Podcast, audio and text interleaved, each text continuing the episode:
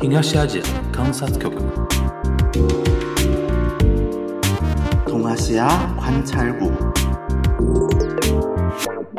東亚观察局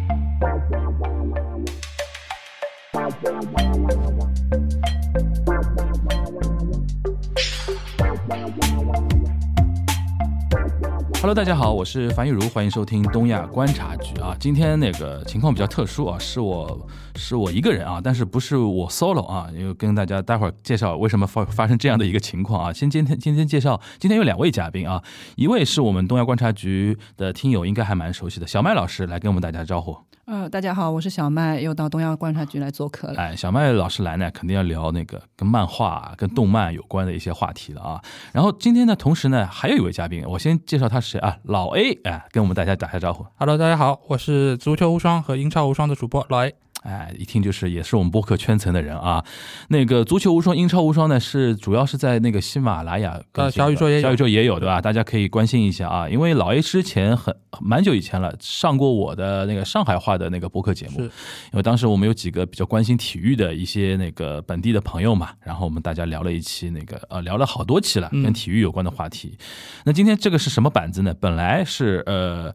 沙老师要来的，后来那个沙老师临临时被抓去开会了，重要会议，开重要会议、重要学术会议啊啊，重要学术会议，啊就是然后说，哎，那个周周今今天我们约今天约的是周日嘛，周日上午啊，没没时间了。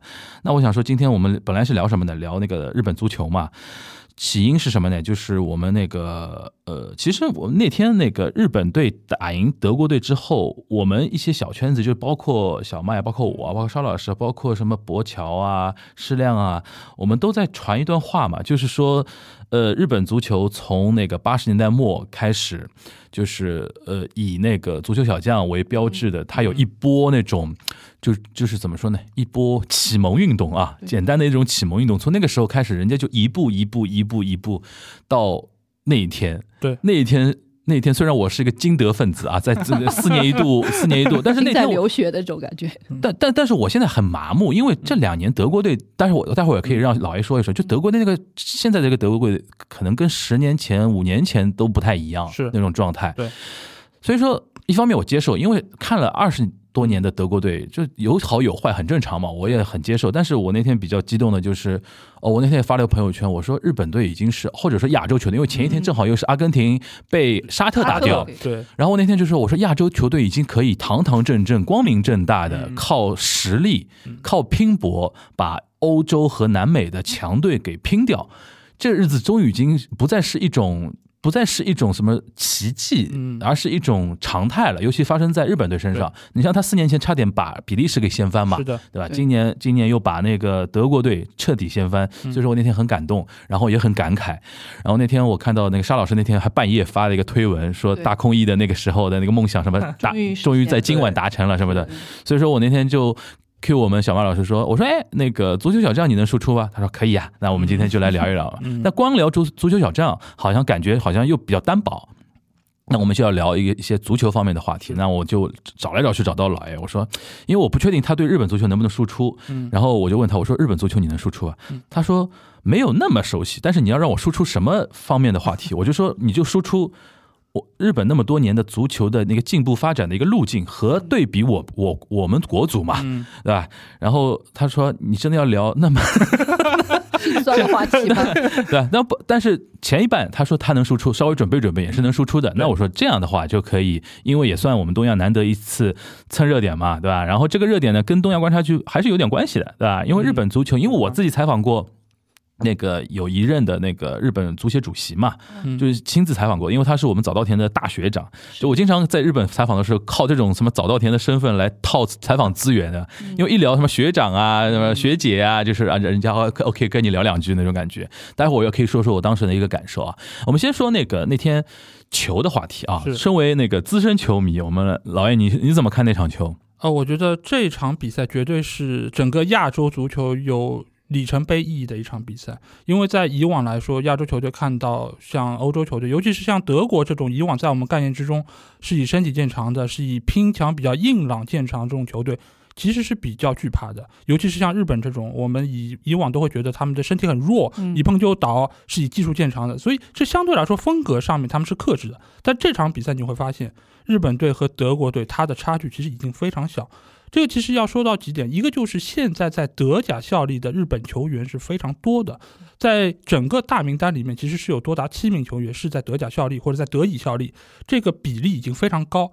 这个待会儿我会说一说为什么在德甲会有这么多日本球员，但是从场上所表现出来的情况，身体对抗是不惧怕的，而且在上半场你可以看，你可以看到就是德国队他是有比较多的起球，他是想要用头球的方式来对于日本队形成进攻，那这个时候是有一点优势，而且有一度日本队是打的比较的挣扎和被动嗯，而且他们的门将其实也是在上半场犯下了一个比较严重的错误，送了一个点球。嗯，对，所以在那一刻，其实没有太多人会看好日本队这场比赛还能拿分，都不要说是赢球。尤其你看吕迪格那个跑动，对，他有一个球追那哎个追那个底线底线球，对高抬腿中间，我觉得我一开始没 get get 到那个点，后来我朋友跟我说，他说你不觉得这是一种挑衅吗？嗯，或者蔑视，是对吧？就是完全因为。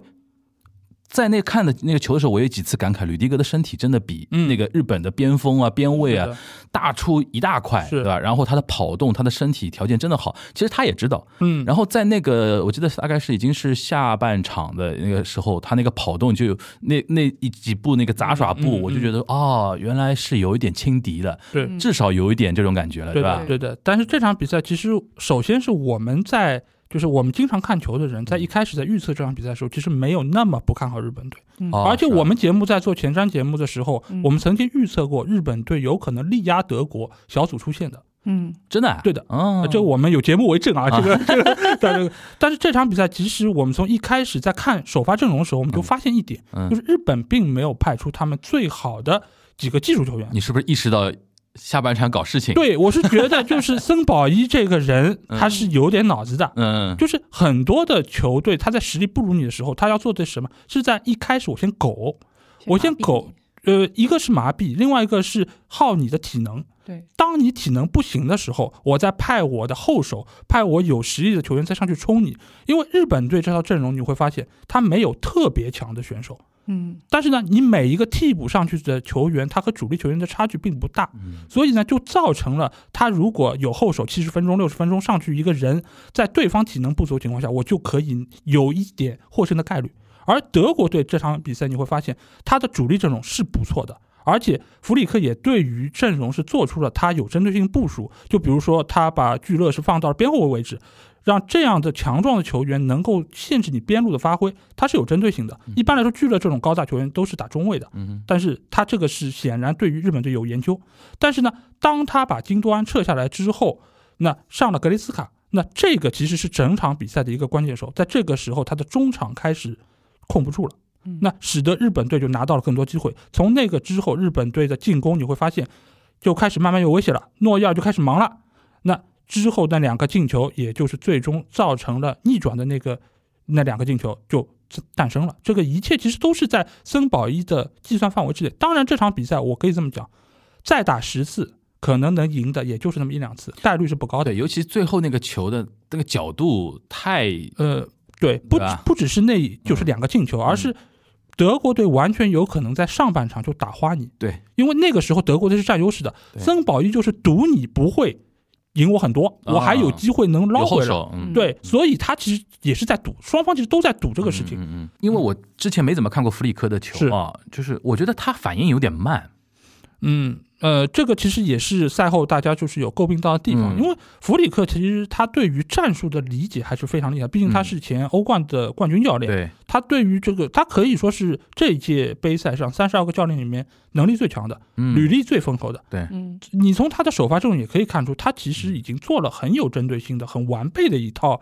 东西。嗯他是没想到自己在上半场或者说在前六十分钟只有一没有，拿下，嗯。就这种球，你说实话，就但凡他的锋线稍微表现好一点，嗯那当然这个另外一个话题就是哈弗茨。德德国的锋线确实这几年不太行。不，太行，对，造成了他能够创造出机会，但是没法转化。嗯，这个其实是他一个问题。当然，另外一方面也是在于日本的这些球员对于德国足球非常了解，嗯，所以我知道我怎么掐你的这个蛇的七寸，让你能够打得不那么舒服。嗯再加上有一些运气球的成分，它没有打进，嗯那所以综合下来才造成了这样一个逆转结果。嗯，你你自己，你因为你们之前之前也做过预测，就是说，甚至日本在那个小组是能力压德国出线嘛？对，就是说明你们对日本的研究还是还是可以嘛？就是那 那比如说作为一个。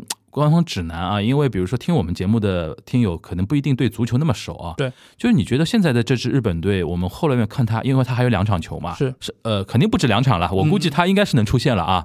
今天打哥斯达黎加嘛，嗯嗯，对吧？哥斯达黎加如果拿下的话，基本上六分肯定稳了，对，对吧？六分肯定是能出现了。呃，他基本上，我们我我估计日本会有两场以上的那个表现可以继续看。就是我们在看日本球的时候，你觉得哪些球员或者他的哪些特质，或者说森保一这个人的哪些特质是我们可以持续观察的呢？呃，我觉得首先先说一句啊，对哥斯达黎加这场不是那么稳。不是那么稳啊。对 你不要过于乐观，我跟你讲，因为因为大家也知道哥斯达黎加第一场输的比较惨，嗯啊，这场比赛他肯定会反扑，而且呢，日本队他其实在上一场也是耗费了太多精力，所以这场不好说，嗯这么说，呃，但是对于日本队现在，我觉得他其实现在是一个很务实的状态，嗯你整个球队你可以说有球性。但是呢，又没有那么强的球星，不像以前中田，嗯。呃，或者说是像本本田田这样的特别出色的球员。以呃，有不少人说现在的这个日本队不如以前那么星光熠熠那么对，强，腥味儿比较淡。但是我跟他们说，我说现在这个日本队可能是历史上最强的一届日本队，哦。因为你可以看一下这个阵容，呃，二十六个人大名单，嗯有二十个人是在欧洲踢球的，嗯这个含量、这个比例是在整个亚洲里面最高的。嗯你就算是拿出韩国来，也不超过十个人，对这不是一个量级。嗯，所以他们长期都经营在这样的一个高水平的对抗之中我。插一句啊，嗯，说日本要申请加入欧欧洲，这个是真的吧？呃，是有这个打算，是有这个打算哇算。塞，想想想也是，二十六个人里边二十个在欧洲踢球，我是不要踢亚亚洲的比赛。对，而且你看到只是冰山一角，只是他们进入到大名单的这些球员对对，还大下面还有大大量的在量的在欧洲踢球的比如。说次一级联赛的啊对，是的，包括还有青少年这一些，嗯所以日本队现在这个实力我们是知道的，他的档次大概在欧洲是二流的水准。所以他其实就是日本队对那个欧洲啊这些球队的了解程度会比以往几届可能会更深，因为本身在他们的那个队伍当中有一部分叫海外组，嗯，有一部分叫国内组。对那现在就就刚才老叶老师介绍，就是他海外组的一个比例已经占到一个非常大的一个比例。百分之七八十了。对，而且还有一点是什么？就是他现在的球员不是靠个人发挥，哎他是靠体系的。嗯，你如果是按照体系来推进整个比赛，首先你的稳定性就很高。而且这个靠体系发挥这个事情又很符合日本民族性。对，就日本人就不是南美那种球员，就是单打独斗的那种。你让他，其实我懂你这个意思，就是如果像本田这种刺儿头嗯，在的话，这支日本队反而很难捏合了。对，对，呃反而是现在这种，比如说星光没那么强烈的这帮人，然后你帮这帮日帮小日本小孩说，我们有一个体系啊，我们就在这个体系里面打，他会反而会有安心感，然后目标感非常强。就协作，对的，这个跟他们的民族性也有点关系。而且就是你如果是按照各呃就是单个球员的个人发挥，其实嗯稳定性是不够的。嗯你这场比赛发挥好，可能进两个三个对对，对下场不行了，那整个球队都被你拖累了。对的，所以你以体系作为这样的一个打法的话，又按照日本的这种执行力，他执行力其实非常好，就是教练说什么我就这么做。对，每个人其实都把自己拆成螺丝钉来服务于整个体系。嗯那日本队的这套打法，而且他们现在对于这个打法的一个认知也是非常高的，嗯就是欧洲最高水平的这套打法。嗯那他们就能够执行的非常的出色，甚至于能够超出教练所安排的这一套。嗯，所以最后的结果，我觉得就顺理成章嘛。那如果在这这一群就是可能星光没那么闪耀的球星里边，嗯。你个人会比较关注哪几个人呢？呃，我觉得主要是两个球员，嗯。大家也可以关注一下，嗯。他们都是在德甲效力的。嗯。一个是后腰球员远藤航，嗯。嗯，呃，他其实现在在德甲可以说是最好的后腰球员，加个之一吧，给点面子，加个之一，因为他其实曾经是入选过德甲的最佳阵容的 OK 是年度最佳阵容，就是他他的实力单个拎出来都是强的。对的，在整个德甲范围里面，他就是最好的后腰球员。嗯，那他的好是体现在哪里啊？就是他的稳定性，还有就是他的身体的强壮程度。因为他初入德甲的时候，大家对于他是不认可，会觉得你一个亚洲球员在后腰这个位置很吃身体的一个位置上，你能行吗？嗯但是他用自己的实力告诉大家，我不但行，我而且做得非常出色。嗯所以他现在已经是球队的绝对核心。他在日本队内其实也是整个中场的一个主心骨。嗯尽管像后腰球员，大家也知道不是那么数据出挑，对或者看上去那么的出色，嗯但是他们的存在就是非常重要，因为他在赛前的时候好像是出现了一个伤病，一度传闻他是可能没有办法去的。那如果他不在，日本队的实力会下降非常大一块，嗯，所以他是一个远藤航非常重要的一个核心，，OK，定海神针。我们小马老师笔记都记上了，因为不下太熟，下下一场关注一下远藤航的另外一个球员就是连田大地，连田大地，OK，连田大哈马达，嗯、对，连田大地呢，他就是今年，因为他所在的球队也是打了欧冠，嗯所以他在欧冠上的表现也是非常出色的，而且他现在已经是成为了队内进攻的一个主要输出点。所以他其实和远藤航两个人真的就是一前一后，嗯一个主攻，一个主防。所以他们在中间就是我们所谓叫中轴线嘛，嗯在中轴线这个位置上，他就是能够把握住整个球队的一个就是档次在什么位置。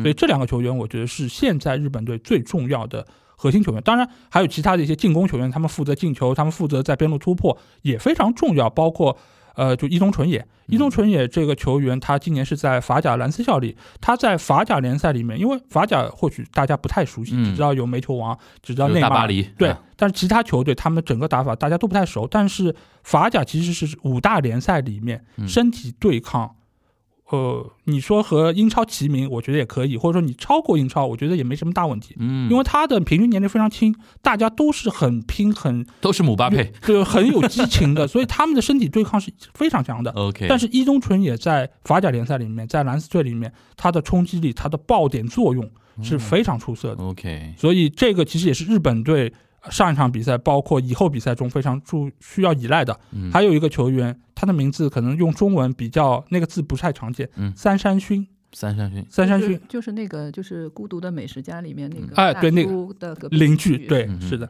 对，三球王，我们叫他三球王，嗯因为他的个人技术能力、突破能力可以说是日本队里面最强的，因为日本队本身就技术见长，三球王在这个里面是更加出色的一个。他是在哪里踢球？他在英超的布莱顿队，？OK，嗯。对，所以他当时是出入呃英超的时候，他其实已经是给人眼前一亮的感觉，因为他拿球真的非常厉害，能够从人缝里面抹进去，而且能够传出非常刁钻的呃角度这些传球，而且这场比赛森保一就是让他做替补的，他上场之后就马上改变了场上的一个进攻的局势，日本队由守就变成攻了，那这一切我觉得都是这几个关键球员在中间有发挥的，嗯，非常重要。行，那我们下次看那个这呃看那个日本的比赛的时候，关注哪些球员，大家心里大概有数了啊。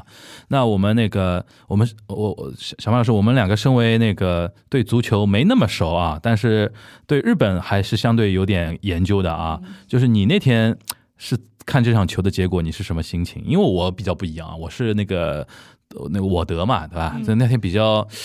有唉，意味深长，对吧？呃，嗯一方面又觉得说，嗯，一方面又觉得说，嗯的那种感觉。但你你你那天是，我那天看比赛，其实我没有特别惊讶，嗯，我嗯、没有特别惊讶，就是整个德国队，德国和日本队，嗯，可能在漫画里面也有看过嘛，但是日常我其实就是关注的时候，可能是，情感上面的话没有特别的那个偏向。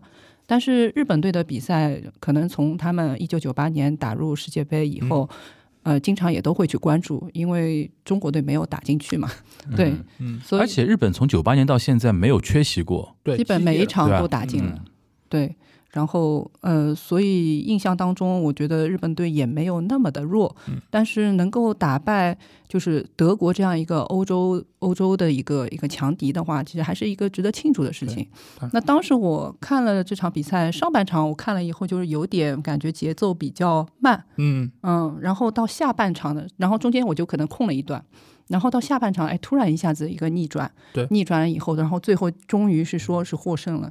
然后当时我印象当中很深的是各种群啊、各种朋友圈啊，大家都在就是发就是。就祝贺那个日本队，而且是非常真诚的，就是祝贺。也有很多人就发了那个足球小将的那个 呃各种截图，因为比赛前很多人发呢是玩梗，是的，对吧？那比赛后发呢，很多人是感慨了。对，而且那天画风很有意思，就是你看，呃，互联网上对于日本的言论啊涉及到其他的时候啊，几乎有一种就是说蔑视啊嗯那种东西居多嘛很。容易有。但是在足球这一块呢，就我们没话讲了，已经。嗯嗯，中国球迷没话讲，对吧？认认了，对吧？嗯就认这件事情了。所以说那天这个那个呃，看画风还蛮统一的，大家还是比较，首先是羡慕，我倒不觉得是认了，嗯是就是在这方面，我觉得感情上还是比较真诚的。对对对，觉得就是有一些人说，就是就连微博都已经认证，嗯那个就是真诚的送出对日本的嗯祝福。对对，在这方面，其实就是就是中国中国的那个球迷啊什么的，总体来说还是一个比较好的。我觉得有几个心路历程转变，嗯就在开始之前，大家觉得哦，好像德国很强，那日本加油，嗯就大家都是毕竟亚洲朋友嘛，嗯，对那加加油。之后呢，你会发现，哎，扳平了，厉害，就要吹，然后嗯各种各样，就是感觉很提气。嗯然后等到日本队赢了之后，大家都说好酸啊，就是对有一种酸的味道。对，就是日本已经强成这个样子。对的对的对对所以所以所以说，我觉得呢，这这个感觉是差不多啊。我当时那个在朋友圈里面翻，就翻出一张我那个年前在外文书店看到那个呃，就是足球小将四十周年。那个他的发了一个杂志嘛，嗯，我当时拍了一张图，我说哇，原来这个漫画已经四十多四十年，对，四十年了。但当时在那个八十年代初的时候，虽然有这个漫画，但是当时呃日本队肯定还是比较弱的，甚至连中国队肯定也打不过。嗯，那么到四十年以后，在漫画里面的事情终于成真了，就是日本队都能够就是很堂堂正正的打败德国队。嗯，我们那个其实足球小将，我们可能漫画接触的少，因为中国就我记得我小时候是看过那个动画片的嘛，嗯，对。对吧？噔噔噔噔噔噔噔，那我印象中还有那个主主题曲，对吧？对呃，那个我们先聊聊这个漫画本身啊，嗯。就是因为小麦老师做了一些准备。这个漫画你刚刚提到，其实它是八十年代一九八一年八一年八十年代初就了，对就是那个年代，其实大家要也有一个概念，那个年代你出一个足球的漫画，其实是很冷门的，对嗯因为日本从来都是棒球是第一运动的，对对对。对吧？那你你能不能给我们介绍一下，为什么当时那个作者是他，哦，因为他也是 Jump 出的嘛，对对吧？少年 Jump 出的嘛，嗯为什么会有这么一个一一个一个企划？你你有了解过吗？呃，我我要我大致介绍一下以前的一个情况，因为当时在一九八零年代的时候，呃，棒球还是就是日本的第一第一运动。国民运动，啊、其他接下来像什么赛马啊、相扑啊，嗯然后足球的规模确实是非常非常小。那么棒球漫画也是非常多。嗯当当时六十年代的时候有那个就是巨人之巨人之心，对，呃最有名的，然后七十年代是那个水岛新司水，岛心思，水岛新司什么大家子园啊，然后那个呃各种就是已经写的很烂了，各种棒球漫画太多了。那么当时高桥洋一，高桥洋一是一九六零年生的，就跟安野秀明他们是一辈的。嗯然后他当时他小的时候也是练乒乓球、练棒球、软式棒球，嗯他也没接触过足球。但是他后来那个就出道的时候，然后去投稿，投稿的时候那个编辑啊什么就说棒球漫画太多了，嗯，你再画那个，嗯，估计没什么那个新鲜感。对然后你要么写个冷门的，他就选上了足球。足球呢，他那个就是足球他，呃虽然画，但是他也其实不是那么熟，所以他用的这个绘画方法就类似于像《巨人之心》里面那种形式，就讲的是很热血的，就讲那种场面，但是本身。对足球的一些细节、一些技术内容，在刚开始那个就是连载的时候，其实并没有那么的强。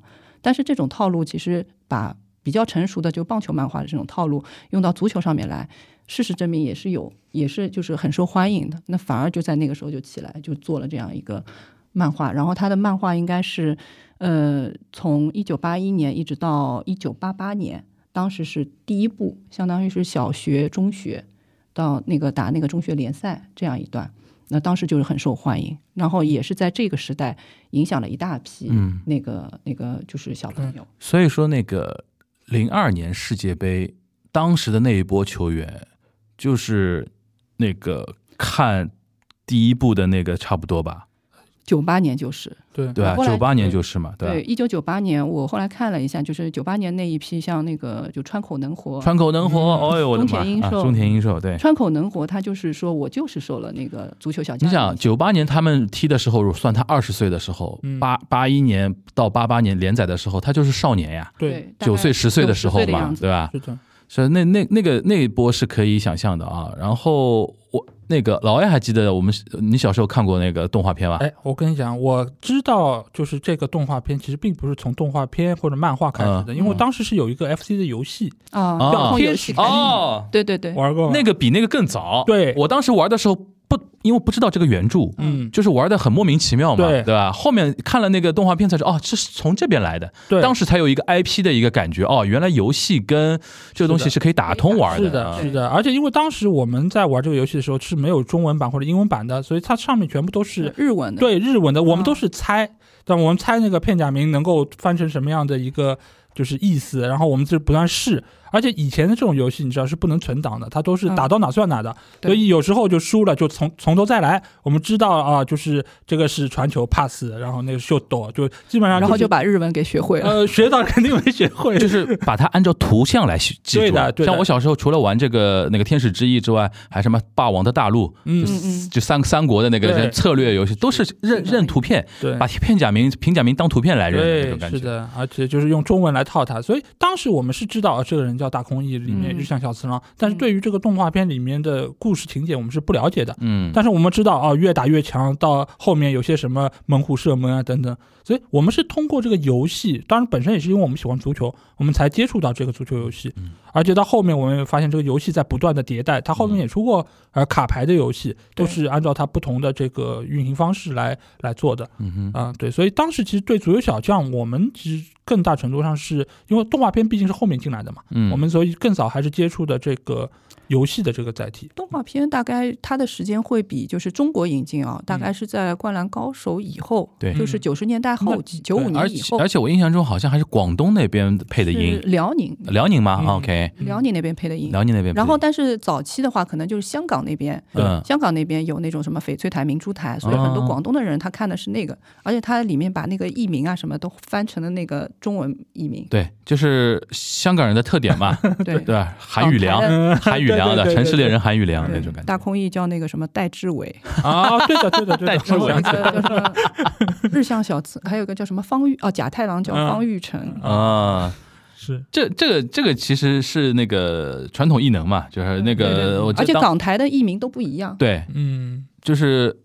那个什么大陆、香港，然后台湾三个地方，有的时候会翻成三个名字，对，对，对吧？比如说最典型的时候哆啦 A 梦，嗯，早年都什么叫什么机器猫，就我们这边叫机器猫嗯。你光是那个野比康夫的名字到底叫什么的，很多个版本，对吧？那种感觉。包括那个就足球小将这个译名也不一样。对那个天使之翼是台湾那边的翻法，嗯对然后那个呃，我们这边翻成叫足球小子或者足球小将，将嗯然后还有叫什么队长小易，啊，就是就是其实都因为他直译的话是队长小易嘛，队长小易，因为他日文叫 Captain 啊。Tsubasa，Tsubasa 就是翼嘛，对吧？就是 Captain 就是那个嗯呃队长小易，这其实是直翻是那个，对。吧？但是我们是有的时候会意译一下，意对。就是像足球小将这种更适合我们这边的名字。对对对而且这个呢也不是大中华区的一个情况，然后看了一下，他在欧美地区嗯。其实他也是做了一个本土化的处理。哦，像在那个好像是在法国那边，他好像叫 Oliver and Tom，Oliver and Tom，就是我的妈呀！有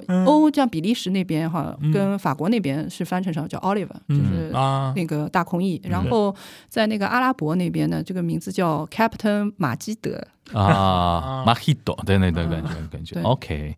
其实变相说明这个 IP 它是有世界影响力的，它的对影响力非常大。嗯呃，我看了一下，就是它的一个整个漫画的一个发行啊，因为它后来还发了那个像世青篇，然后那个什么海外篇，然后那个什么呃，就是西甲、德甲这些。对对对，他还去巴萨了嘛？对，但整个系列的一个发行册数大概在七千，到二零一八年大概在七千万、八千万册，没有超过一亿。嗯嗯、灌篮高手的话，它到现在有一点七亿，嗯那么说明它整个发漫画的发行量并没有那么多。但是它动画片出了四部，动画片的影响力在全国呃在全世界范围还是非常强的。而且动画片其实更适合给儿童传传播，对对对因为小朋友可能一开始看那个漫画书还是有点障碍，但是他很小的时候看动画电视台里边播动画片是最最方便的嘛。对，所以现在就是在就是全世界范围，就是有很多，不光是日本，嗯有有很多就是那个足球明星，他们也是说自己受这个尤其是那个阿奎罗，将影响很阿奎罗吗？对，尤其是阿奎罗，因为他会把这个困的这个名字印在他的球衣上，哦作为他自己一个独特的符号。所以我们现在称他就叫阿坤嘛，我们一直就是爱称就叫他阿坤阿坤。OK，嗯对，OK，还有谁嘛？就是公开说自己受他影响的。很多，就是什么齐达内啊，嗯然后很嗯，肯定都看过，然后也影响过。但是你说真的像阿奎罗这样把它作为一个符号印在自己球衣上嗯和自己强绑定的这种，好像还比较少。OK，嗯日本的话就是川口能活，嗯然后中田英寿，然后就九八零二那一代的人，对吧？对，对，可以 OK 嗯。那话说回来了，就是老艾老师，你那个你自己看那个不是玩那个《天使之翼》也好啊，嗯看那个动画片也好，你现在回想一下，这个动漫对于你的一个有影有影响吗？或者对于足球的一种热爱？我觉得肯定有影响，因为最早在接触这个游戏的时候，我们肯定是要过关嘛。嗯，过关的时候，其实它中间是这个游戏，如果大家玩过会知道，它其实是一个类似于回合制的回合制，一个就是操控游戏。嗯，对，它会告诉你到了这一步，它停，呃像电影一样，它就停在那里停在那个地方，哎，然后脚抬在半空，问问你你是要传球，还是要继续带球，还是要射门？嗯你有各种选项，选项里面呢还有，就比如说你是普通射门还是猛虎射门，对这个会消耗你的体力值，会消耗你的各方面的，而且它会有个小地图，你带球之后你可以自己操控，旁边有人过来你也看到你是往左还是往右，这其实有一点点类似于像后面的这种什么非法或者实况这种，但是它并不是完全的动作类游戏。非常初级嘛，因为机器是那种很初级的那种游戏机，对，嗯所以就是我们当时在还不是很了解足球战术的情况下，其实嗯对于他的这套打法，其实我们已经有一个小概念。嗯。就这种情况下已经到底线了，那我们肯定要想办法倒出来，然后啊传，球嗯，然后到了这个位置，哎，差不多起脚的这个概率就比较高，嗯。那我们就可能选择射门，近一点的就普通节省点体力，远一点的就猛虎射门。就嗯但一开始就是这样的一个呃概念，因为毕竟在当时国内没有类似的这种东西，嗯而且它的界面做的，我觉得在当时的时代里面还是相当不错的。而且它里边的那种漫画式的那种表现很酷炫呀。就我小时候，其实其实我小时候对于那个呃足球小将有有一些吐槽的点很有意思，就是比如说他带球啊，他能带出地平线的，你知道吧？啊、啊，对，就是一个人从远处带球，你看到这个人慢慢慢慢从地平线上出现，我说这个足球场是有多大？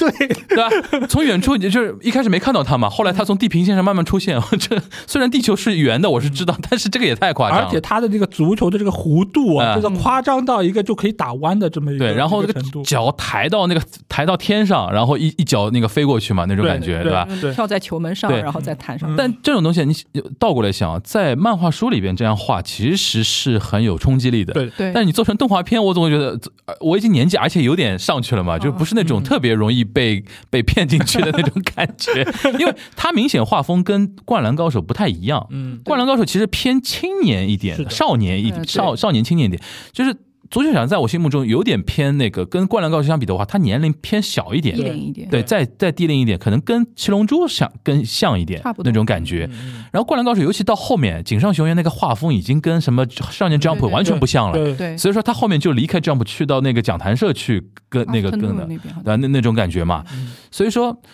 同样是这个，呃从我的审美上来讲呢，我比较喜欢那种写实性更强一点的，啊所以说我比较受《灌篮高手》印象更深一点。然后小时候我看足球小将有种嘲笑性质，又又来了又来了，哎呦又从地平线上出来了那种感觉。这个其实我觉得和足球的这个运动本身有关系，嗯因为你如果说是要鼓励大家来参与这个运动的，嗯确实是在中小学更低龄更好的，更低龄或者幼儿园，你就应该要对这个有接触。嗯其实，所以它的这个主要的这个受众就是在小学的这个档次。嗯所以你会在可能我因为引入到国内是比较晚了嘛，嗯在我们这一辈来看，它就比较低幼，所以没有看过也很正常。嗯那反倒是像那个《灌篮高手》，因为打篮球这件事情，你尽管从小练是有好处，但是你其实对于身体条件还是要求比较高要。等一等，你得知道你能长到多高，你才能打这个运动。对所以相对来说，我觉得他们对于人的这个年龄的划分还是比较清晰的。对我我心心目中就是受那个或者说足球小将特别适合小学生去看，对我看的时候就是小学一年级的吧，对，然后《灌篮高手》很适合那种高中生了，对，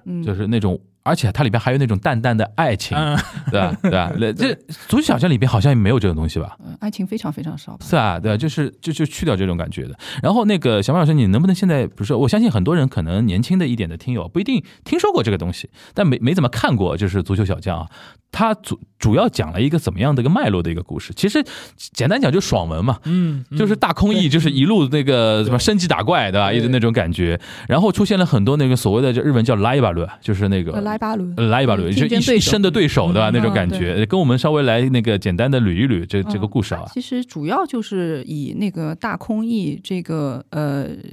他呃，就是这个人他的一个嗯。整个的一个成长历程，因为他小的时候最早的时候就是他爸爸是个航呃航海员，嗯。然后他妈妈就是个家庭主妇，然后小的时候他有一次抱着足球，然后在马路上，然后一个卡车呃开过来，然后他被那个足球的那个缓冲给那个救了，嗯。所以人家就说你是一个就是为足球而生的一个、嗯。一个一个男孩子，好牵强。对，然后他的主线就是就是足球是我的哎朋友。我，插一句，他海源的爸爸这个很有意思哦，嗯，因为海源爸爸要在全世界跑，对，他可能就没有那么日本 local。嗯。因为如果是个日本 local 的爸爸，因为一定要他日打棒球。本的影视剧里边啊，嗯。父子的一个互动就是互相掷球，就那个投接球，啊投接球，啊就平时空的时候大家聊聊天什么的，就像美国不是经常在后院打篮球嘛。啊对对对。但是他的海洋海员的爸爸估计就是跑欧洲啊、跑非洲啊、跑南美比较多的话，其实足球是世界语言嘛，对，他有点他这个设定有点暗含这个意思的哎。吧？啊，这个也也也启发了我。嗯然后就是他从小就是，其实他就从他小学一直到中学，一直到高中，然后后呃呃，哎，不是没到高中，然后后来是去了那个巴西，嗯。呃，巴西进了那个就是那个就是是圣保罗还是那个那个球队，嗯。然后再后来是打那个世青赛，然后打那个呃世界杯，然后那个还有就是德甲之类的这些这些联盟的比赛，其实他整个脉络就是这样的一个事情。然后中间呢，他在小学里面，然后碰到了各种各样的那个人物，像那个什么守门员啊，若林健三，嗯呃呃，洛林元三，然后还有他的那个伙伴叫贾太郎，嗯。然后还有就是一个竞争对手，就是家里比较穷，他爸爸很早死，叫日向小次郎。嗯。呃，然后呃，然后每个人，然后之后他们就是小学小学打小学的比赛，然后中学里面，然后又碰到了更多的那个呃，就是对手，就是什么北海道的呀，然后那个东北的呀，然后各各地的那个学校的，小时候你看这种说《灌篮高手》也好啊，或者说那个足球小将也好，你就觉得说怎么运动天才都在日本？然后每个人都有不同的技能，嗯关键它里面它就是这个。因为它也是比较早的一个嗯。足球漫画，所以对。它充分的发挥了想象力。然后嗯。每个人都会有他的一个必杀技，对嗯你们做玩那个就是天使猛虎猛虎那个猛虎射门呃，日向小次郎有猛虎射对。门，然后有两个就是就是那个丽花兄弟，嗯就是那种跳到半空当中，然啊后两个脚踢同一个球，啊，对对对，然后有各种就是弹跳技，嗯对吧？嗯。然后还有就是那个守门员什么洛林元三，后来后来是那个就是落岛金剑，嗯呃，落落岛金剑，然后他是那个会空手道的，呃空手道 守门这个。OK，嗯对，就这些，就是其实他是呃呃画到了那个八八年，嗯八八也日本足球也是从八八年以后嗯开始起来了，对就是开始那个足协啊什么的一些体系的去。呃，其实这这里边我觉得我可以介绍一点，就是日本早年的足球嗯不是没有，它是有的，但是它是那种呃业余联赛，就企业办的。有呃企业版属于半职业联赛，就是就是有企业赞助这些球员或者作为雇员来参加比对赛，它里边特点是这帮企业球员他是真上班，啊，对，真上班，上午上班，下午训练，什么那那种感觉。我们是中国的甲 A 联赛是从九四年开始的嘛，对，嗯职业化中国跟日本是时间差不多的。他们是九三年吧？对对，一前一后，其实我们同时起来的。对，呃，之前我们其实有点像那种省队啊，那个体工体工大队啊，专业队啊，就是哎，对，用用用用来是这样的嘛。后来是等于是我们甲 A 算中国职业足球呃不职业体育里边第一个职业化的嘛，对的，对吧？嗯呃，这个跟日本其实差不多的，但是最唏嘘的就是，你看我们的起点其实其实一样的，而且用我爸的当年回忆，他说早年八十年代，哪怕九十年代，中国队踢日本队从来不不放心上的呀。嗯的，他说什么那刘海光啊，嗯什么那那种种谁啊，那个个什么贾秀全啊，就对哎贾秀全还出还出现在那个足球小将里边，呃，嗯。叫肖俊光。对对对。还有 他他那个应该是在那个世青篇里面，其实有一场是跟中国队打。嗯。对对对。之后的比赛里面就没有再出现过中国队的那个身影了。对的，世青赛大概是九十年代初的时候，哎那个时候还日本人还把中国人当当个当个对手，对当个咖，现在现在完全不不 care 了。他的那个必杀技里面，就一脚踢出去出现一个龙，一脚踢出去 出现一个凤，其实还是蛮蛮给我们还蛮面子蛮有面子的。然后那个他叫啥肖什么？肖俊光，肖俊光，他还有两个就是其他的名字叫王什么的。嗯肖俊光原型呢，就是我们贾秀全贾贾指啊，那个跟大家提醒一下。然后就是可以呃这里这边让老 A 来重点来讲一讲了，就是今天让你讲的一个唏嘘的一个点啊。我们明明九十年代初都同样同时开启了那个职业的联赛啊，你觉得我们到底就是差别在哪里呢？在哪里就出现了分歧，就是走上两条路的呢？这个问题，说实话，要让我讲，我觉得可以讲好几个小时，因为因为 差距高度是浓缩，是全方位，全方位差距全方位。这样吧，我先说一说，就日本到底做对了什么，嗯嗯然后同时来比较一下，这个我们做没做到这一点。对，其实足球这个运动怎么能够搞好，这个核心的问题就是在于你要有足够多的人来踢球。因为我们设想一下，就是全世界的各种人种，他的这个踢球的素质，我们等同于差不多。嗯或者说非洲人，或者说南美人，他可能好一点，身体素质好一点。那我们拉平，就东亚人都一样的。嗯那在这个基础上，能出一个梅西，能出一个 C 罗的概率其实是差不多的。那你怎么能出呢？就是踢球的人多，这是第一方面。第二方面，人出来之后，你能把他培养出来，这是第二步。在这两点上，日本这走的几十年，完全都踩到了点上。嗯哼他们从一开始，从足球小将开始鼓励大家踢球，从八一年连载，当时的注册的球员只有七万人不到，嗯，到八八年结束的时候，已经到了二十四万。这个对于当地的青少年以及成年球员的激励作用是很大的。而现在我们可以看到，无论是他的高中联赛，这个高中联赛要提醒一点，不是职业化之后才有的，他他是一九一八年就有了。对他已经一百多年了嗯，到目前为止所以那个棒球比赛是是基本同时开。这是一个长期的工程，所以它的青训不是说职业化之后才开始搞的。所以对于整个日本来说，现在它的和足球有关的足球人口已经是超过了五百万，这一点是在整个亚洲地区是独一个的，而且比韩国都要好很多。嗯，嗯，而猜一猜，我们中国只有多少？几万吧，好像是说只有。其实注册人数不到一万，只有八千个。哇塞，所以这个差距，你想，日本是超过五十万的注册球员，嗯。我们这边只有八千个，这个人数上的差距是非常明显的。所以说不要大家不要再说什么十十十四亿人口出不了一支好的国家队这种话了。十四亿人人里边，十三亿九千九百九十九万就 都都在读书，好吧，都在念书。对，所以这个是一个最根本的区别。第二方面就是，你如果这个球员出来了，我踢球了，嗯我能不能把他培养出来？现在在日本，他现在分五个等级，A、B、C、D、E 教练，嗯，他这个五个等级加在一起的教练，差不多要到九万人，八万七千多，我记得是、这个人数在亚洲也是独一份的，和他相差最近的韩国只有一万出头，所以这个差距就说明他有大量的教练在投身在青少年，包括成年队，而且这个中间他最后三档就是 CDE，他是只教初中以下的学生，绝大多数都是这批教练，所以你会发现。你要有专业的人来教这批小朋友，他才能够在日后打出来。所以，我们无论是在人才储备，还是在择呃择才、在育才这方面，我们都落在日本非常后面。而且，日本现在有一套非常成熟的职业联赛和业余联赛体系，它有多达七个级别的比赛，每一个级别都能够通过你的比赛来晋升到上一个级别，然后打到职业联赛，从节三开始，节二、节一。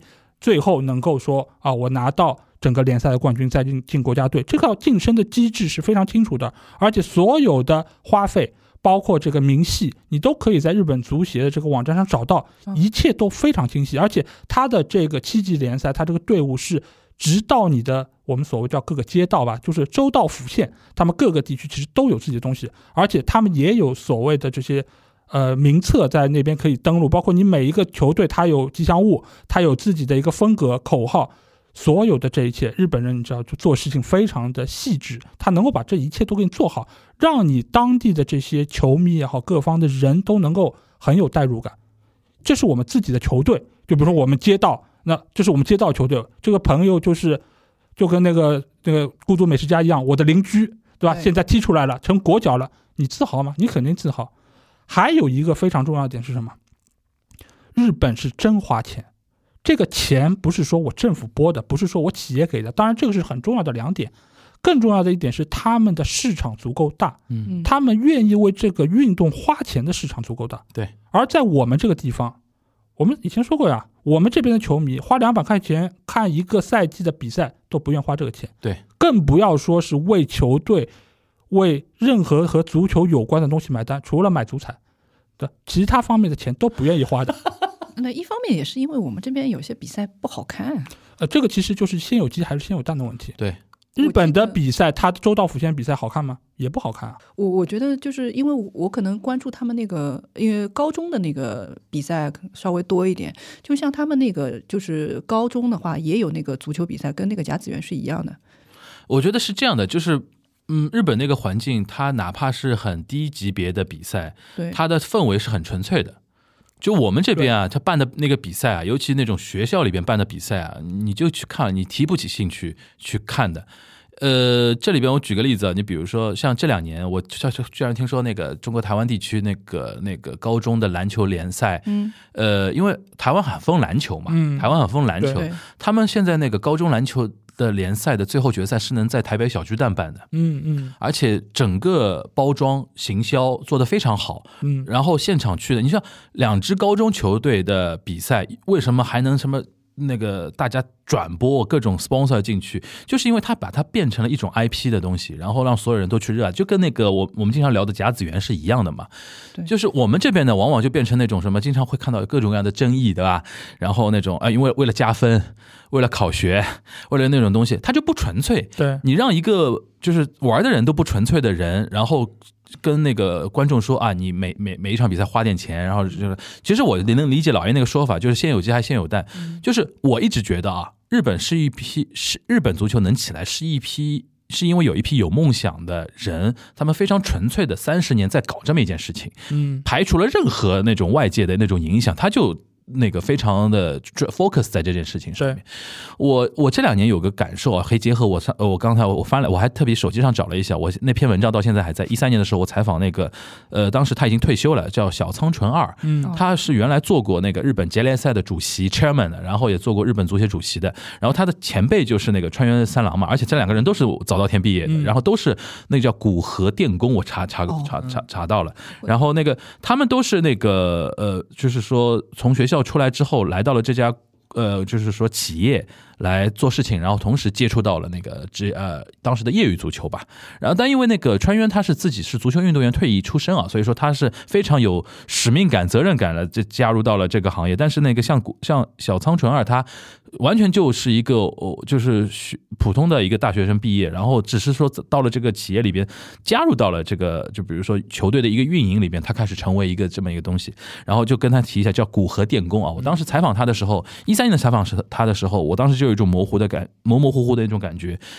日本的足球圈就是足球圈，就中国的足球圈比较复杂，嗯对吧？它里边有那个政府的背影子在，然后各种，比如说我举个例子啊，这两年我有个模糊的一个感觉，我当时我记得跟老爷爷探讨过，就这两年你发觉中国有有足球圈的一些人啊，就是有一点听不得别人对他们的一些嘲讽了。就早年你不觉得吗？就是你说春晚那个嘲嘲讽那个中国男足是传统异能嘛，嗯，就经常会说一些梗啊什么的。对，哎，但这两年你会发觉很多人会反弹哦，嗯，会骂回去啊，就是说你们不懂的，你们聊什么那种感觉。对，对，但其实我一定程度上能理解这种感觉，因为他们会觉得说我们在做事情，我们真的是有在做事情。你们其实不懂的，你们只是说，呃，到国家队比赛的时候你们才看球。嗯嗯，但是日本是有一批所谓的死忠拥趸，就是他们是平时是一直做应援，比如飞到各个国外啊去看你们比赛啊或者怎么样，他是应援的那种东西。然后呢，日本的确媒体也好，老百姓的也好，互联网的舆论也好，他们呢不添乱的，嗯，就是比如说输了，那个鼓励，下次加油。嗯，然后输了特别难看的话，我们就骂一骂就结束了。然后我记得呃四年前他不是有一场比赛涉及到一个足球精神嘛？他不是垃圾时间，你记得吧？就就是在那边拖时间。小组赛已经已经已经已经已经出现了，嗯然后就整个好像下半场大半大半时间在传球啊什么的。对对对，后来反正那种事情会在日本国内引起非常大的讨论，你的足球精神到底在哪里？体育精神在哪？其他的时候没有那种玩梗的。就是那种，就是尤其是那种负面玩梗，它非常少，所以导致给我一种感觉，他们比较强调的是那个呃我们的专业性，然后 focus 在这上上上面，一代接一代，嗯，接力去把这个事情做好，然后一直提出目标。我当时一三年的时候采访那个小仓纯二，他就说，他他身为一个当时已经七十五岁的一个人了，他就跟我说，一五年我们什么目标，然后我们五零年是什么目标。对，我现在说五零年，你现在提五零年，他说没有，我死了还有我们的那个后继者啊，他们有一定要怎么样？他提的目标是一九呃到了二零五零年，那个日本全国的就是热衷足球的人口，他要达到一千万。嗯，他是这种，这不是说刚才说踢足球啊，而是说足球人口，对，就不是专专业的踢足球的那些人。我当时就很感慨，就是我们的很多所谓的什么专职副副主席，他其实就是官员，嗯对吧？然后常年的这这种情况，对吧？然后他可能也不懂足球，也不知道什么叫为足球负责、为专业负责的事情。但但这这个方面，这是一一个层面啊。然后同时，我一直觉得说，我们的好像足球圈子的人又不是特别纯粹。嗯，这个问题其实比较多，啊，因为我觉得我还是先把刚才我们先讲日本好了。日本的日本的这个 事儿说完，因为刚才我提到的是他们在建设青训这一块儿，嗯以及就是球员这一块儿，但其实它这个后面包括政府，包括其他的一些所谓工会、嗯，职业球员工会这一块，它其实也是有建设。对一方面当然是在于就是它会保障球员的利益，包括是增强他们的商业开发，包括他们的收入保障。这个其实他们在背后都是有一些人在做专业的事儿的。另外一方面呢，就是政府它在中间其实也是会把握一些政策方面，嗯包括也会。打击赌球，打击其他的一些就是负面的东西，其实也是让这些球员能够更安心的来参与到这个运动。对，现在我们的这些国足或者说是我们这边国内踢球的，嗯为什么不愿意给小朋友去踢？是因为他觉得踢出来之后，万一没踢上呢？没保障。那我读书又不行，那我以后就没工作了，嗯，这个风险是非常高的。对，而且在以往，可能我们金元时代，我们觉得啊，踢球好像能赚很多钱的那个时候，是有不少的家长会让孩子去的。对，但是呢，现在发现连工资都发不出了，嗯不断拖欠，嗯那谁还愿意这么干呢？嗯，在这个情况下，你会发现，人家真的可以说，我干五十年，就五十年不变，就能够按照这个方向去发展。我们做不到。如果一个政策没有办法给人安心的话，它是执行不下去的。对，毕竟这个事儿，你对于每个家庭来说都是百分百的。对我让我孩子去踢球，就是把他的一生来赌这个事儿。而且足球的成才率是极低，极低。你怎么让这些踢不出来的人可以有事儿可干？对，就是你这个生态要丰富，就是哪怕他踢不到顶级球星，对他可以去做别的事情，都跟围绕足球嘛。啊，对围绕足球，对吧？他可以甚至去做营销，你去做别的，对吧？你哪怕做解说，对吧？你哪怕做任何东西，他有很多健康的生态在那边。对对对对而且你看，这个都是和他之前的七级联赛都是这样挂钩的。嗯嗯你每一个俱乐部，他有自己的青年梯队，你也有业余联赛，使得你这些踢不上球的人之后都能有工作。嗯，对。尽管这个工作可能不是你的主业，只是你业余的一个收入的来源，但是这个最起码是让你的这个爱好没有白费。我觉得其实日本其实就在做一道题目，很简单，嗯，足球要搞得好，就是踢球的人要多，他一切都是为在围绕我怎么让更多的青少年来踢足球这一件事情。嗯，没有那么复杂的，就这一件事情。对，我们是怎么样的？我们是为了一件事情，就是一定要冲出亚洲，走向世界，先要夺到那个顶上的那个明珠，对吧？嗯然后只要那个完成了，好像我们一切都顺了。但其实日本的理理解就是说，我只要底下的事情做好了，我总有一天能拿拿到上面那颗珠子的，对。对吧？就是就是有点拧巴，是而且拧巴在。我们这儿其实你会发现，就是各个团体它的诉求是不一样的。对呃，上面要的是那个目标，对就是进入世界杯，但是下面他是想着赚钱。对，而球员他想的是怎么能够赚到更多的工资，让我这次踢球没有白费，我这个赌是赌对的。对大家这个诉求是不一样的，而且当时很多人都说啊，国足为什么能够赚一千万，能够拿这么多的工资？你踢得这么臭？嗯哼，我其实对于球迷的说法是，因为国内他们就是踢得最好的，国内踢得好的人他稀缺，而资方又愿意给钱，对那他们拿这个钱就是问心无愧的。对的，你怎么说你这个一千万能去和国外比？人家踢得多好，拿才拿多少钱？那是因为国外踢得好的人多，竞争如果全中国没人关心国足了，他们那个钱也就拿不到那么多了。对呀、你一方面又很关心，嗯一方面又觉得他臭，但是一方面他就是踢得最好的，嗯那他那他就只值这个价嘛，对啊，很正常，对。对啊，而且对于他们来说，他没有做错，我已经尽了我的所能踢好球，那我赚到这份工资对又有哪里的问题？对对对对对，那你是你那有我们说一说，因为就是比较引人瞩目的，还是说他能推那么多人去欧洲踢球啊？这个事情你你从你的角度来说，他是怎么做到的呢？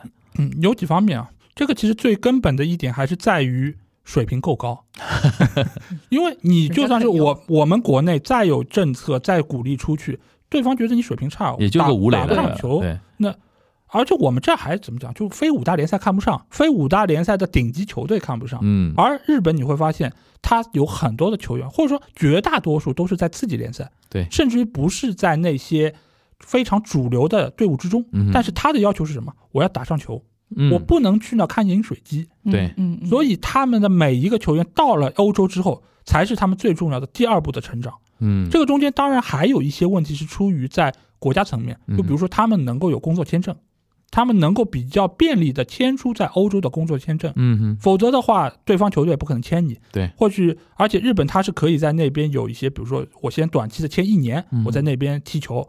但是在我们国内，你这个签证就比较难，而且相对来说你是要已经踢出一定水准的。哎，你说到这个，我突然意识到一个问题：日本人提出加入欧足联，是不是为了想让以后那个呃更多的欧洲的俱乐部不把日本球员视为欧欧盟以外的球员，呃不占名额？我觉得是很有可能，很有可能是这个意思啊、对，就就是先踏到欧洲第一步，嗯然后再有后面这个动作。对，这样他可以输送更多的人去。对嗯，对所以其实现在来说，无论是从国家层面还是从竞技层面，嗯其实我们国家和日本都不在一个维度上能够来做比较。对，我们今天聊这个已经很勉强了，我们怎么有我们没有什么资格聊中日足球对比？但是我又觉得很奇怪，嗯就是其实，在像是呃是呃一九三几年、一九一嗯几年的时候的，就是中国队其实一直足球还是挺强盛的，嗯，而且就是两个国家它的足球就是起步时间其实也基本上是同样一个时间。然后我们是一九一三年到一九三四年，就连续十届远东那个运动会都拿了冠军。对，好像就是就在那个阶段的话，我我们的成绩还是挺不错的。因为我们人多啊。因为在职业联赛不那么发达的时候，你的培养机制不那么完善的时候，嗯你人越多，你这个里面出现天才的人的概率就越高。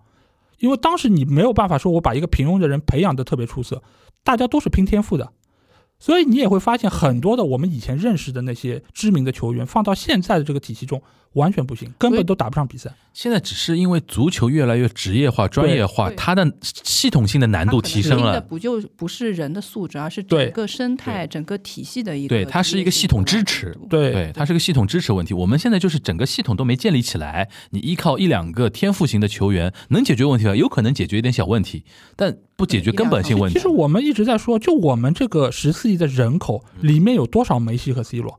我跟你说，海了去了，几百万挡不住的，嗯而且有大把比梅西还要有天赋的人在干嘛？做码农或许在送外卖，或许他嗯出不来，你们没有办法知道他的天赋在哪儿。他的管道是堵塞的。对嗯，对，所以我觉得这个问题还是还在于一点，就是日本他在这个博取众长的这个过程中，它其实也是和我们走过一样的弯很多路，走过弯路的。呃，也未必是弯路，你会发现他也学过很多的，就是流派啊什么。嗯，对但是最后你会发现，他有一个核心的观点是什么？要为我所用。对，他们很多的这个技术特点，学巴西、学西班牙，甚至学德国。呃，德国这个我可以待会儿再撇出去说一点。就是他学这些风格的过程中，他最后都是落到说我要结合我东亚人的这个身体条件，我来学这个技术，而不是说我真的像巴西一样，我就闷头带，我就玩技术玩花活，不是的。你看他最后还是走的务实的这一套，这一套的一个奠基人是谁啊？就是一个德国人。这个德国人其实在日本早期他就已经来到这儿，给予了德国呃给予了日本非常大的一个技术支持，而且当时日本队是在奥运会是拿了季军，拿了铜牌，嗯这个是日本的一个高峰，在早期的一个高峰。但是在那个阶段上，这个德国人给日本指了一条明路是什么？就是你必须要让这些人打职业联赛。其实就有了后面就是你说和企业捆绑这些，嗯嗯因为你会发现在整个五大联赛在欧洲，德国的场队是最多的，嗯勒沃库森也好，嗯沃尔夫斯堡也好嗯，这些都是百年的长队。这个套模式其实和日本是完全一样的，而这个人他在日本做这些事儿，也让之后就是很多的日本人称他为是日本足球之父，就是他的这套理念是把先进的管理方式带到了日本，也让日本之后走职业化的道路能够这么顺畅。他们思路清楚，就是从这一刻开始清楚的。而我们国家从一开始提供大队模式，一直到什么，一直到吉隆坡那场比赛输了，没有办法去巴塞罗那了，我们才意识到，哎呦，好像这样不行啊。嗯而且还有一点是什么，就是我们以前养的这些所谓体工队的人，足球队因为人数太多了，嗯，你养的人那么多，成本太高啊，养不起了国家。对，所以你们自寻出路吧，对走职业化，让市场来养你们。对，所以职业化的道路，人家是主动选择的。嗯我们要职业化，我们要让足球规模扩大，但我们国家呢是被动的。你被动的也可以，因为像九四九五年这种形式，就是我们甲 A 其实也很红火嘛。我有我我脑子永远记着，我小小时候在上海看申花比赛是一种是一种就融入到生活里边的那那种感觉，对吧？对，但是他没有运用好我们这个热情，嗯，因为其实当时的这个热情是最纯粹的。对对对，但是他没有用好，他没有把这个转化成说，我把梯队建设好，我把这批人留下来。嗯。因为我们的我们这个年龄阶段，其实踢球人还是很多的，很多的。而且现在看球的主要人群都是我们都是 都是八零后 老头子，我说包包括现在外面对吧，和人家飞盘抢地盘的也都是我们 我们这帮年纪。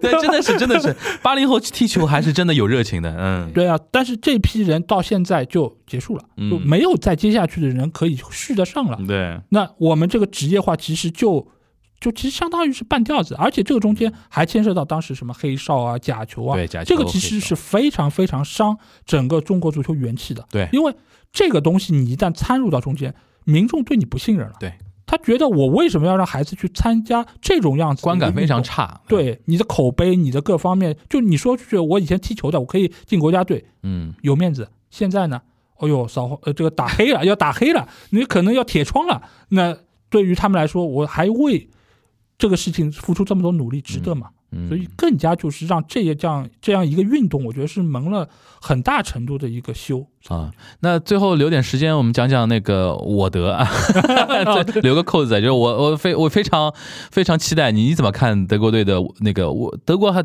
那个有首先问个很小的，你觉得还能出现吗？呃，跟西班牙踢有希望吗？我们的预测不是已经说的很清楚了吗？啊，西班牙小组第一，日本小组第二，德国出局。出局 是这样，呃，我觉得回到这个问题之前，我其实可以结合就足球小将里面大家就是发的很多的那个截图，就是嗯三比二三比二战胜德国。国队，当时的德国在日本人的眼中就是无比高大的一个存在，就是不可逾越的一个。因为嗯从身体条件来说，日本和巴西似乎还更接近，更接近对。但是和德国这种身体硬朗的，对它是无法相提并论的。你你看，我看那天那个转播画面，基本上德国球员平均都要比那个身边的日本球员高十几公分。对，是的，但是现在的德国队其实和我们固有印象中的德国又不一样完全不一样了。就是以前的德国，他确实你会发现，以前有克罗泽，以前有早就有克林斯曼，有比尔霍夫，这种都是头球非常出色的中锋球员。但是现在你会发现，德国就是没有中锋，哈弗茨是临时被拉过来的。而且以往几届来说，弗雷德也身材非常的矮小，所以现在德国这套打法是什么？是瓜迪奥拉来到德甲之后带给拜仁的这套传控打法，在过去的很长时间里面都是被勒夫所学去，嗯来让整个德国的球员打传控。嗯所以你会发现，现在的德国球，尽管他身材还很高大，但是和日本球员相比，已经没有太大的优势。而且现在日本的两个中国球员也是快一米九的身高，所以这种打法在现在的德国人身上是越来越少见。他嗯偶尔为之可以的，定位球让后卫球员冲上来，让诺伊尔都冲上去。对，那这个是可以的，偶尔为之，但是这不是他们现在非常主流的一套打法。嗯他还是要靠控球，我还是要靠传接来打这套。所以现在大家说什么？哎呦，打日本队你就起头球让他们去冲就好了，这个已经不是德国队的主要打法。你让他们硬打，效果也不会太好。嗯。所以现在就是德国队，我个人觉得，就是他其实也是处在一个就是转型的过程之中，而且他的这些球员老的一辈，比如说穆勒这届踢完肯定也就不踢了，嗯，诺伊尔其实岁数也不小，嗯。所以他也面临很多球队会遇到这种新新老交替的，而且过往这十年里面，德甲培养出来的年轻球员全部都是传控这一挂，所以再也不要想那种什么身体啊、意志啊嗯，这个东西，他有身体，他也不用了，已经。对，因为身体这个东西在现在的主流足球中已经不是那么就是，对，而且效果是而且效果是不好的，被嗯尝试下来是不好的，因为你这个球控在脚上，你的整个对于对方的压迫感是完全不同的。头球这个东西偶然性还是很高，而且你的传球准确度，现在来说，你如果在面对对方逼抢情况下，准确度是不高的，所以这个效率很差。足球就九十分钟，你能够支撑这个进攻的体力就这些，所以你怎么能够有效的把每一次进攻都转化成进球？这个是教练要思考的。现在来说，控球在脚才是最主流的一个方式。嗯嗯，那那个顺便说一说一嘴西班牙，西班牙出状态是不是太早了？呃，确实有一点早，嗯呃，但是西班牙我们就是一直对他的观点是什么？就是他的就是控球是非常好的，尤其嗯他的中场就是以巴萨为核心的嘛。嗯呃，这套中场他如果面对大多数球队，我嗯觉得他的控制力都是非常强。嗯呃，但是他的问题一直是在于他的转化效率。第一场比赛打七比零，我觉得对于西班牙队是超常发挥，对于哥斯达黎加来说是市场发挥，嗯。都不是他们真实的嗯。水平。嗯。而且你会觉得好像西班牙队解决了他们转化的问题，但其实主要是因为对手太弱。嗯。嗯、你遇到德国的话，我觉得即便赢球，嗯。我也我觉得也不会太轻松，嗯。而且或许德国还能成从这个西班牙身上拿到分数。嗯，我觉得。小马老师，那个这次世界杯就是除了关注一下那个日本队的比赛之外，还看啥？嗯，各个亚洲球队吧，嗯，这次因为对我们还是相对友好，嗯就是第一场有的时候六点就开始嘛，对对你搞一搞还能看个两场比赛，嗯对吧？那种感觉我，我还挺平均的，就是、嗯呃游戏没有特别的喜好，然后嗯亚洲球队的话会更关注一些。嗯其实对于这次日本队，我后来去看了一下，呃，NHK 以前的一个纪录片，啊，那个很有名。就，是他那个上一届是比利时那个罗斯托夫14秒。跟十四秒，14对对对秒。罗斯托夫的十四秒，然后他为他拍了一个就是纪录片然后就分析这个后面，我其实我蛮受感动的。其实这也是那个我刚才说的系统支持之一。对。对。我们的媒体有没有那么认真的做过这种东西？，对。永远在那边造梗。嗯。对。NHK 真的是一个摄制组下去一年时间帮你研究你那十四秒发生什么事情。不同的机位对。找了不同的人分析这样的点，然后他而且这个其实是有传统的，他对的。他之前还有过像像川口能活那个时候，就是那个他也给他拍了个纪录片，嗯，就是他在二零零四年那个亚洲杯上面，对，就最后扑出跟那个约旦的那个嗯比赛，最后扑球扑就神一般的扑出了四个球，嗯，就他为他也是去做这样的一个分析，从这个里面你就可以看到，就是说，嗯，日本他在技术的这个分析，它嗯这个体系的一个支撑上面。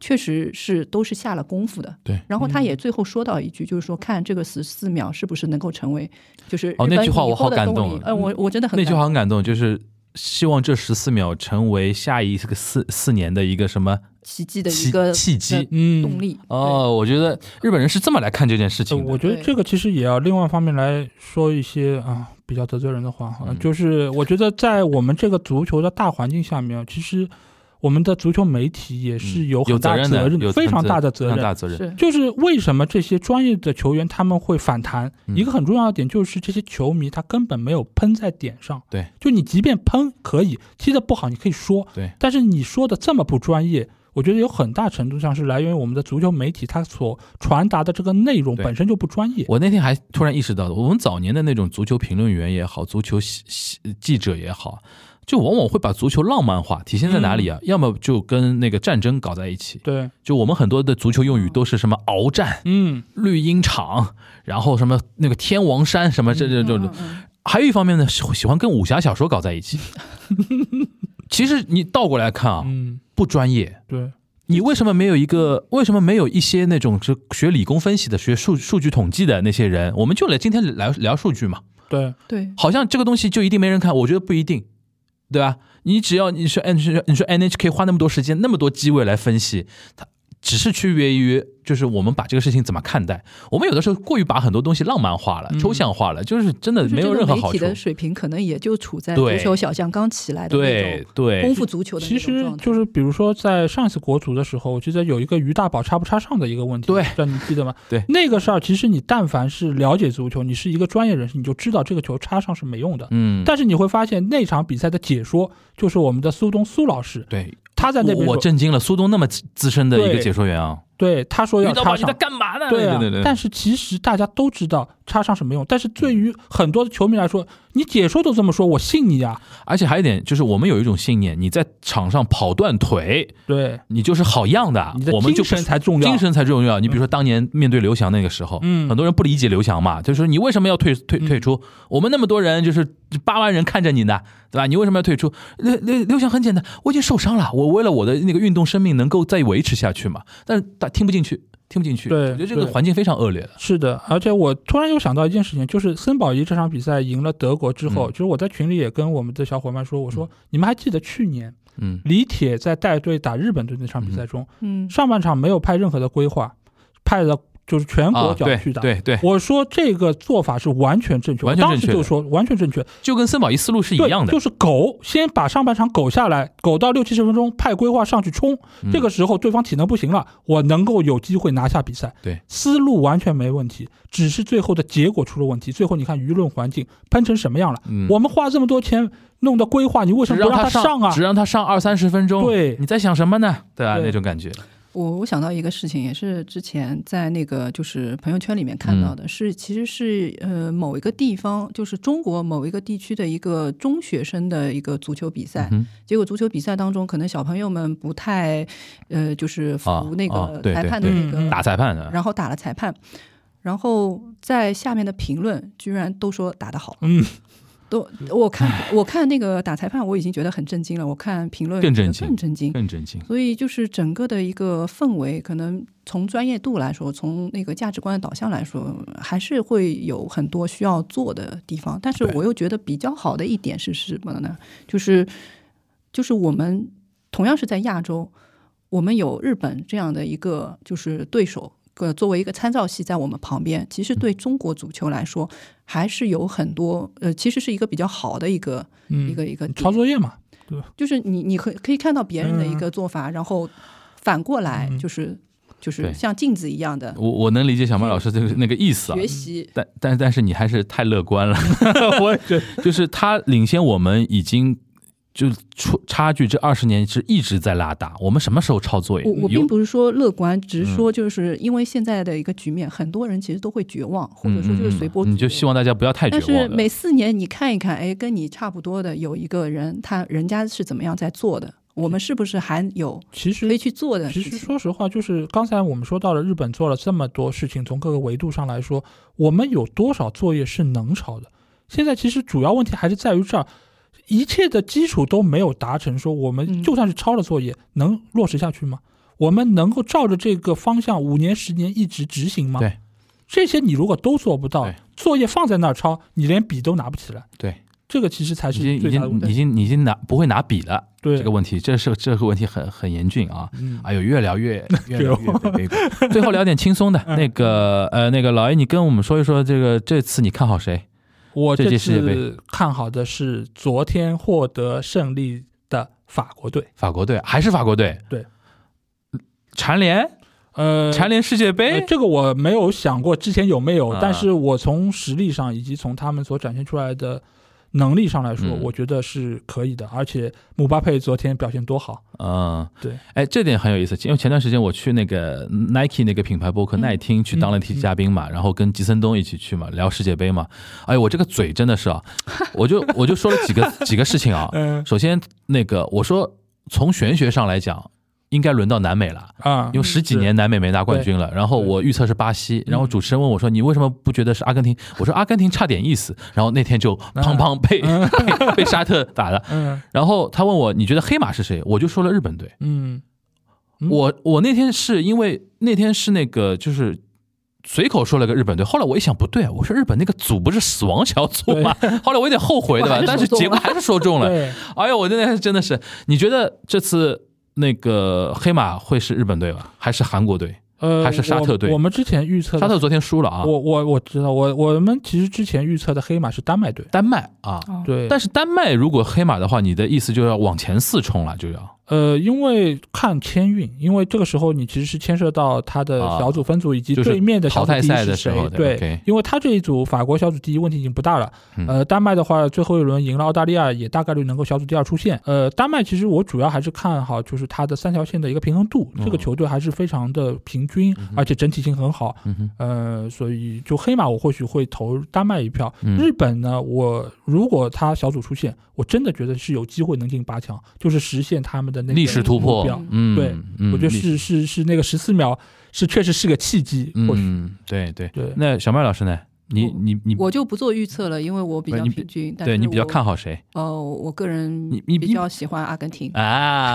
昨天终呃，今天终于赢了，对，终于赢了，梅西终于露出亚洲的球笑容了，队我也支持一个。那都支持。嗯对我反正还相信玄学啊，嗯我估计我 我怎么就觉得说应该轮到巴西了，嗯应该轮到巴西了，好吧？确实也很强，对，对，巴西非常强啊。然后那个行，那个今天这一期那个东亚观察局比较特殊啊，是我一个人主持，呃，然后请了两位嘉宾来跟大家聊一聊啊，因为因为平平平时聊日韩。就是中日韩能一加进来一起聊呢，可能也就足球话题了。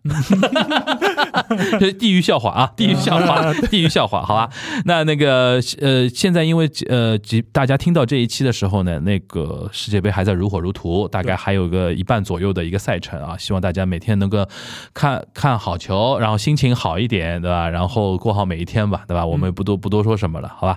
那我们今天非常感谢老 A 啊，第一次串台我们头部播客啊。是是是是，哦，非常我们我们再做做做一下做一下推广，你那个两档节目叫呃，足球无双还有英超无双，足球无双和英超无双在那个小宇宙和喜马拉雅都是能搜到的啊。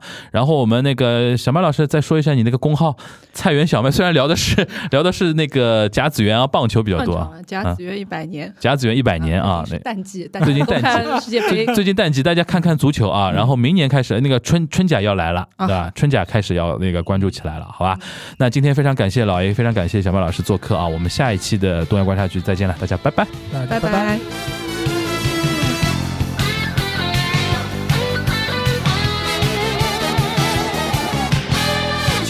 ちょっと